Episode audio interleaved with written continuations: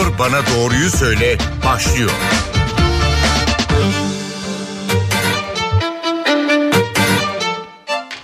Merhaba, NTV Radyo'da Doktor Bana Doğruyu Söyle başladı. Ben Zeynep Gülalp. Dünya omikron alarmındayken Türkiye'de vaka sayıları geri gitmeye başladı.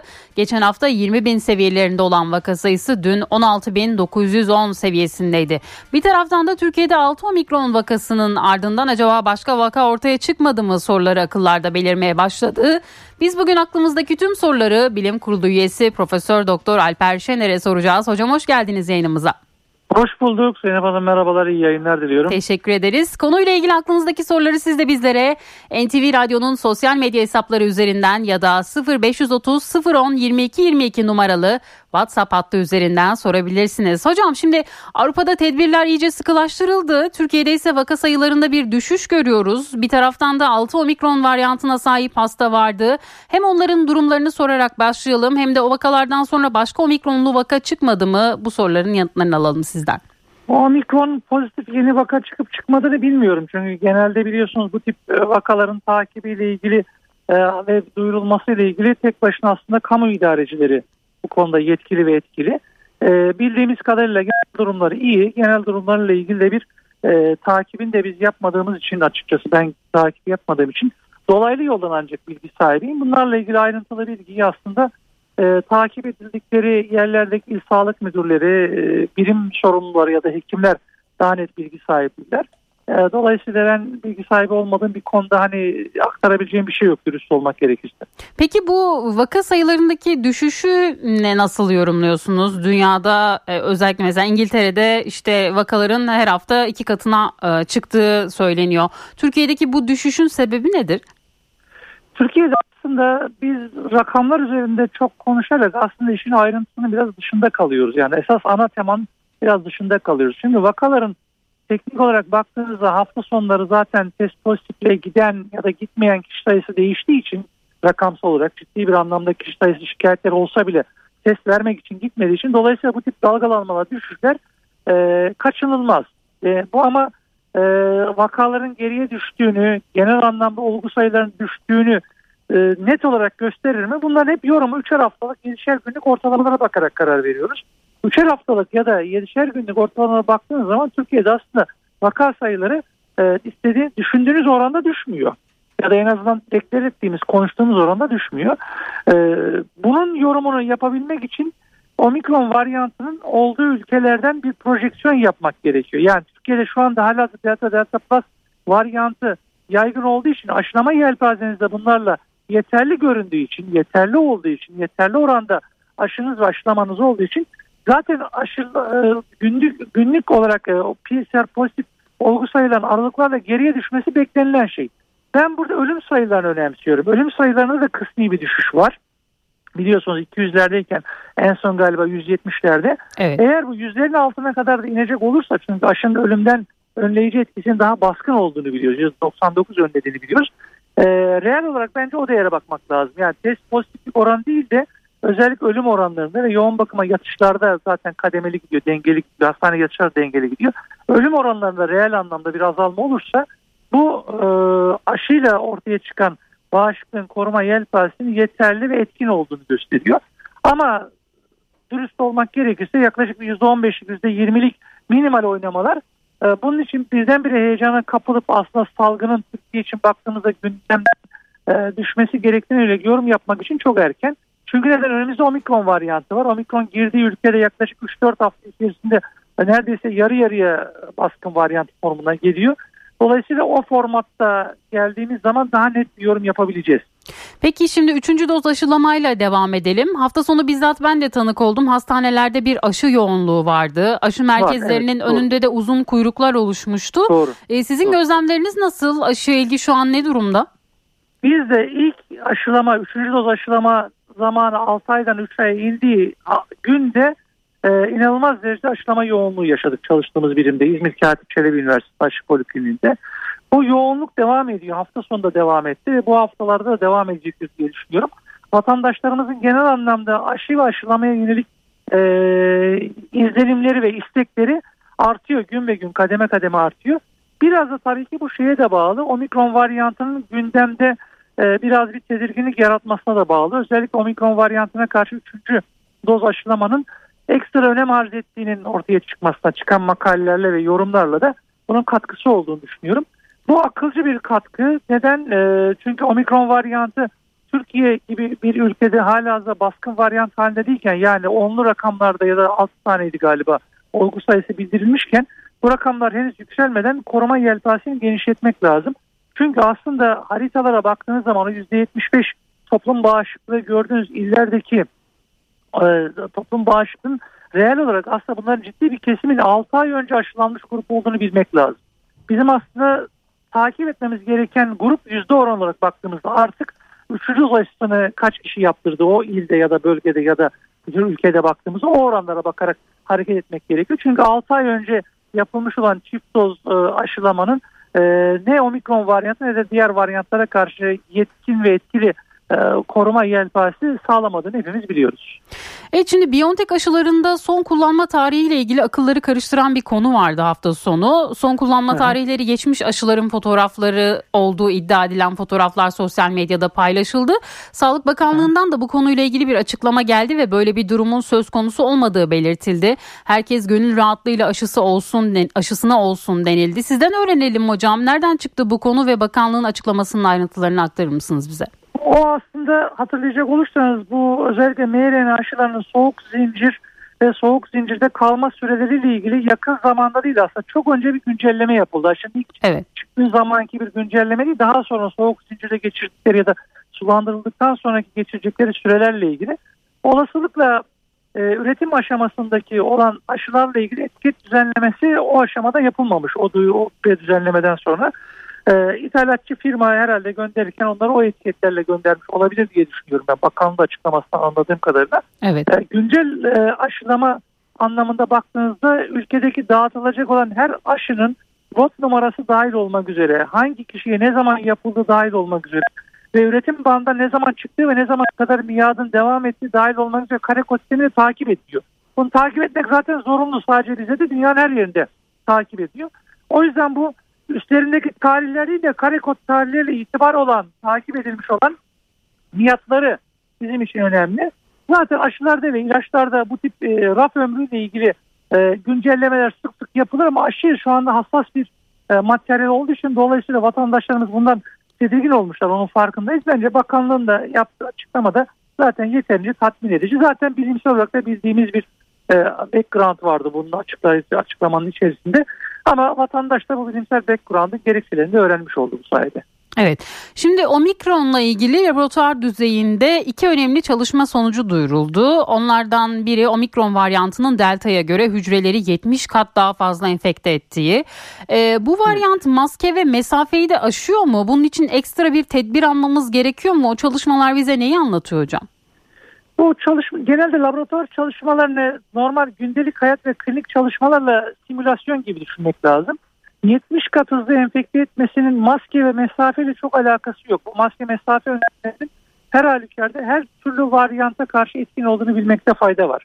Yani bu şu 70 kat fazla enfekte ediyor şu demek değil. İşte yani delta varyantı için belirleyeceğiniz mesafe 1.8 metre 2 metre işte omikrondan korumak için 4 metre gibi mesafe koymanız gerekir değil değil.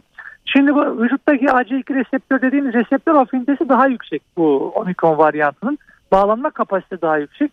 Dolayısıyla laboratuvar çalışmalarında omikron varyantıyla diğer varyantları aynı hücre kültüründe bir araya karşı karşıya getirdikleri zaman omikron varyantının zamana bağlı olarak bakıldığı zaman daha hızlı bağlandığı bu hücrelere bağlandığı görülmüş. Bu da dolayısıyla bir matematik oran vermek gerekirse diğer e, varyantlara göre 70 kat hızlı daha çabuk bağlandığını gösteriyor. Bu neden önemli? Şu açıdan önemli. Bulaşıcılık katsayısını değiştiriyor bu. Yani bir enfekte kişi delta delta plus varyantında ortalama 4 kişiyi ağır skor dediğimiz enfekte edebilirken bu omikron varyantı 6-8 gibi olacak gibi görünüyor. Bu da yaklaşık normal e, bir varyantın yani delta delta plus varyantına göre yaklaşık 2 ile 4 kat daha bulaşıcı olduğu anlamına geliyor. Zaten bunu sahada da görüyoruz. Bu aslında sahada da karşılığı olmayan bir kavram değil. Nasıl? Mesela Güney Afrika'ya girdiği andan itibaren yaklaşık e, 8 haftalık bir periyotta sahada tespit edilen varyantların neredeyse tamamı omikron varyantı oldu. Şimdi İngiltere aynı şeyi yaşıyor. Sırayla da bütün Avrupa ülkeleri bu benzer rakamlara ulaşacaklardır. Daha çok onun bir laboratuvar verisi ispatı denilebilir.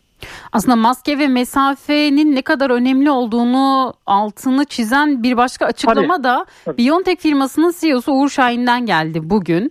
Ve Şahin diyor ki hatırlatma dozu olmuş olanların dahi omikron varyantını yayabileceğini söyledi. Buna rağmen evet. BioNTech aşısının hatırlatma dozu sonrası %70 ila 75 arası koruma sağlar olduğunu da ifade evet. etti. Sizin yorumunuz ne olur bu açıklamaya? Evet e, o açıklamalar dışında da zaten yapılmış olan laboratuvar çalışmaları bunu gösteriyor. Yani e, laboratuvar ortamında iki doz olmuş, üç doz olmuş farklı aşı gruplarında alınan, toplanan antikorlarla bu varyantlar bir araya getirilmiş. Bu varyantlar bir araya getirildiği zaman iki dozda oluşan antikorun omikron varyantını durdurmaya yönelik yeterli seviyede kalmadığı ama 3 doz olmuş olan kişinin kanından alınan antikorun omikron varyantını yeterli bloke ettiği, engellediği gösterildiği için o yüzden zaten üçüncü dozun önemi e, ekstra e, e, altı çizildi. E, dolayısıyla 6 aydan 3 aya indi. Türkiye'de de dünyanın pek çok ülkesinde de. Hocam halen Biontech aşısı ile ilgili kafalarında soru işaretleri olanlar var. Hatta yanlış bilgileri olanlar da var. İşte aşı olduktan sonra sindirim sistemim bozuldu diyenler var. Aşı olduktan sonra yan etkisinden korkup Sinovac olmak istediklerini söyleyen var. Biontech aşısı ile ilgili ne söylersiniz? Gerçekten de böyle belirgin yan etkilerini gözlemliyor musunuz? Hala yeni çıkan bir şey var mı? Yani salgının başından beri yaygın aşı polikliniklerinde çalışan birisi olarak ya da o birimlerin takibini yapan birisi olarak söyleyebilirim. Gerçek anlamda aşı olmamayı gerektirecek e, ciddi yan etki bir ya da iki tane gördük. Yani kendim en azından kendi deneyimim. Yani ikinci dozu olmaması gereken, ikinci dozu en azından mRNA aşısı olmaması gereken diyeceğimiz ki bu da yaklaşık olarak da e, yüz binlerce dozun içerisine sayıyorum ben belki. Belki de evet. milyon olmuştur onu da tam hatırlamıyorum. Çünkü matematik olarak farklı birimlerde çalıştığım için daha önce Çanakkale'de çalışıyordum. Şimdi İzmir'de çalışıyorum. Dolayısıyla bence bu reel değerleri e, hem sahada milyonlarca doz yapılmış bir aşı yani Birleşik Devletler'in rakamı 160 milyon doz içerisinde ciddi yan etki anlamında baktığımızda 8-10 tane ciddi yan etki ya da bazı klinik branşlara göre de 60'ları da olan yan etkiler var. Dolayısıyla oransal olarak milyonda bir olan bir ihtimal üzerinde çok fazla durmaya gerek yok. Çünkü neden? Zaten Covid-19'un zaten yıkıcı bir yan etkisi var. Evet. Aşıyı şiddetle önerdiğimiz grupta ne aslında? Yani önceliklediğimiz grupta diyecek olursanız ha, Covid-19'dan ölüm riski içerenler ve yoğun bakıma yatış riski çok yüksek olanlar. Israrla hani olun dediğimiz, takip ettiğimiz. Onun dışında bireysel olarak zaten aşıdan çekinen, ben herhangi bir aşı olmak istemiyorum, mRNA aşısı olmak istemiyorum diyenlerin önünde de alternatif var bakın. Evet. Yani sonuçta Türkiye'nin de ürettiği bir Turkovat gibi de bir aşı var yakın zamanda uygulamaya girecek. İnaktif aşılar var. E inaktif aşılar aslında aşı deneyimi olarak baktığınızda dünyada en eski aşı teknolojilerinden bir tanesi. Eski demek gerçek kötü demek yani yetersiz demek değil altını çizmekte fayda var. En fazla deneyim sahibi olduğumuz aşı teknolojisi. Bakın inaktif aşılar içerisinde baktığımızda yani yıllardır yapılıyor. Grip aşıları bu teknoloji üretiliyor. İşte hepatit aşıları benzer bir teknolojide üretiliyor. O yüzden bu teknolojik e, yeni jenerasyon aşılardan çekinenler için de eski jenerasyon klasik aşılar da var. Önemli olan kısmı ne burada? Aşıyla bağışıklamayı oluşturmak ve virüsü yakalamadan önce virüs vücudunuzda hazır antikorların oluşması. Yani virüsten önce aşıyla bir şekilde bu virüse karşı oluşacak antikorların tetiklenmesi gerekiyor. Buradaki temel strateji bu. Yani bu aslında e, kaçılacak, çekinilecek bir şey değil. Ama hala nedense bununla ilgili tedirginlik yaşayan vatandaşlarımız var. Ama dilerim ki Covid-19'u aşıdan e, önce Covid-19 olarak deneyimlemezler. Yani Covid-19'daki karşı karşıya kalacakları tablolar aşıyla karşı karşıya kalacakları olası yan etkilerin yanında devede kulak. Evet. Ee, şimdi hocam e, son dönemde virüsle mücadele eden T hücre hücrelerini e, sıklıkla duyuyoruz. E, evet. Bu mücadele nasıl oluyor ve T hücrelerini güçlendirmek için bizler bir şey yapabilir miyiz yoksa bunu tamamen aşı mı geliştiriyor? Ne söylersiniz? Ya aşı aslında olayı tetikliyor. T hücreleri de bağışıklık sistemi diyelim. Sadece T hücreleri demeyelim. Tüm bağışıklık sistemini zaten insan vücudunda gerek genetik faktörler gerek dışarıdan aldığı gıda besin gibi takviyelerle zaten belli bir e, güç ve kapasite çalışıyor. Bunu belirleyen faktörler dolaylı ve direkt faktörler var aslında. Dolaylı faktörlerin bir kısmı da aslında hep yaygın söylenilen işte besin takviyeleri, gıda takviyeleri ve benzeri takviyeler olarak adlandırılıyor ama bunların dört dörtlük herkese eşit standart aynı etki oluşturma potansiyeli ne yazık ki yok. Dolayısıyla işte hep böyle tartışmalar sebep oluyor biliyorsun. C vitaminleri, D vitaminleri ve diğer metabolik destek ürünleri gibi. Sadece şunu söyleyebiliriz burada vatandaşlarımız eğer bu konuda tedirginlik yaşıyor, korku yaşıyorlarsa mutlaka mutlaka bir hekim denetiminde bu tip ürünleri kullanmaları gerekiyor. Çünkü bazı ürünlerin gerçekten fazlasının zararı olacağını ve gereksiz kullanımının yan etkileri istenmeyen anlamda ve kontrol zor olacağını mesela D vitamini için söyleyeyim. Evet. E, ciddi yan etkileri olabilir. Çünkü bir nevi aslında hormonal mekanizmaların ana prekürsörüdür D vitamini baktığınızda. Dolayısıyla bu tip alacakları takviye ürünleri mutlaka ve mutlaka bir hekim denetiminde e, kullanmaları gereklik dahilinde kullanmaları gerekecek tabii ki. Yoksa rutin olarak işte Covid-19'dan korunmak için, gripten korunmak için bu tip ürünlerin düzenli kullanımını her yaş grubuna zaten önermiyoruz. Belli yaş gruplarında özellikle hastalıklar için tanımlanmış olan da takviyeler bunlar. E, o yüzden bu açıdan da yine bir hekim denetiminde kullanmakta fayda var. Kullanma istekleri ve talepleri varsa. Hocam bir dinleyicimiz yazmış bize merhabalar yakın zamanda kısıtlama gelir mi bilhassa önümüzdeki yıl başında kısıtlamalar veya sokağa çıkma yasağı uygulanır mı diyor diye soruyor ya size. Şimdi Avrupa Birliği ülkeleri şu anda omikron varyantı nedeniyle ciddi anlamda bir alarm durumunda. Onlar özellikle yılbaşı için, Christmas için e, o tatilden de faydalanarak böyle bir düzenleme yapma hazırlığındalar. Bazı ülkelerde de yapıldı bildiğim kadarıyla. Regülasyonlar, düzenlemeler yapıldı, kısıtlamalar yapıldı. Türkiye'de şu anda vaka sayısı ona düşme trendindeyken, günlük vaka sayısı 16 binlerdeyken, hastanelerde bir doluluk ve yığılma gündemde değilken ben böyle bir konunun gündeme geleceğini düşünmüyorum. Ee, dolayısıyla önümüzdeki zaman dilimi içerisinde e, karar verilecek ya da karar mercileriyle ortak e, yelpazede olacak bir şey. Şu anda baktığımızda e, Türkiye için özellikle böyle bir kısıtlama durumu gündeme alacak ya da gündeme getirecek bir tablo söz konusu değil.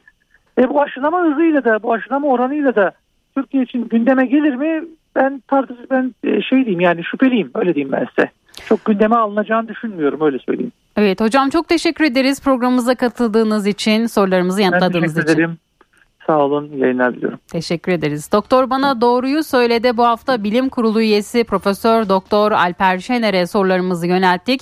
Haftaya yine aynı saatte başka bir uzmana sorularımızı yönelteceğiz diyelim ve şimdilik hoşçakalın diyelim.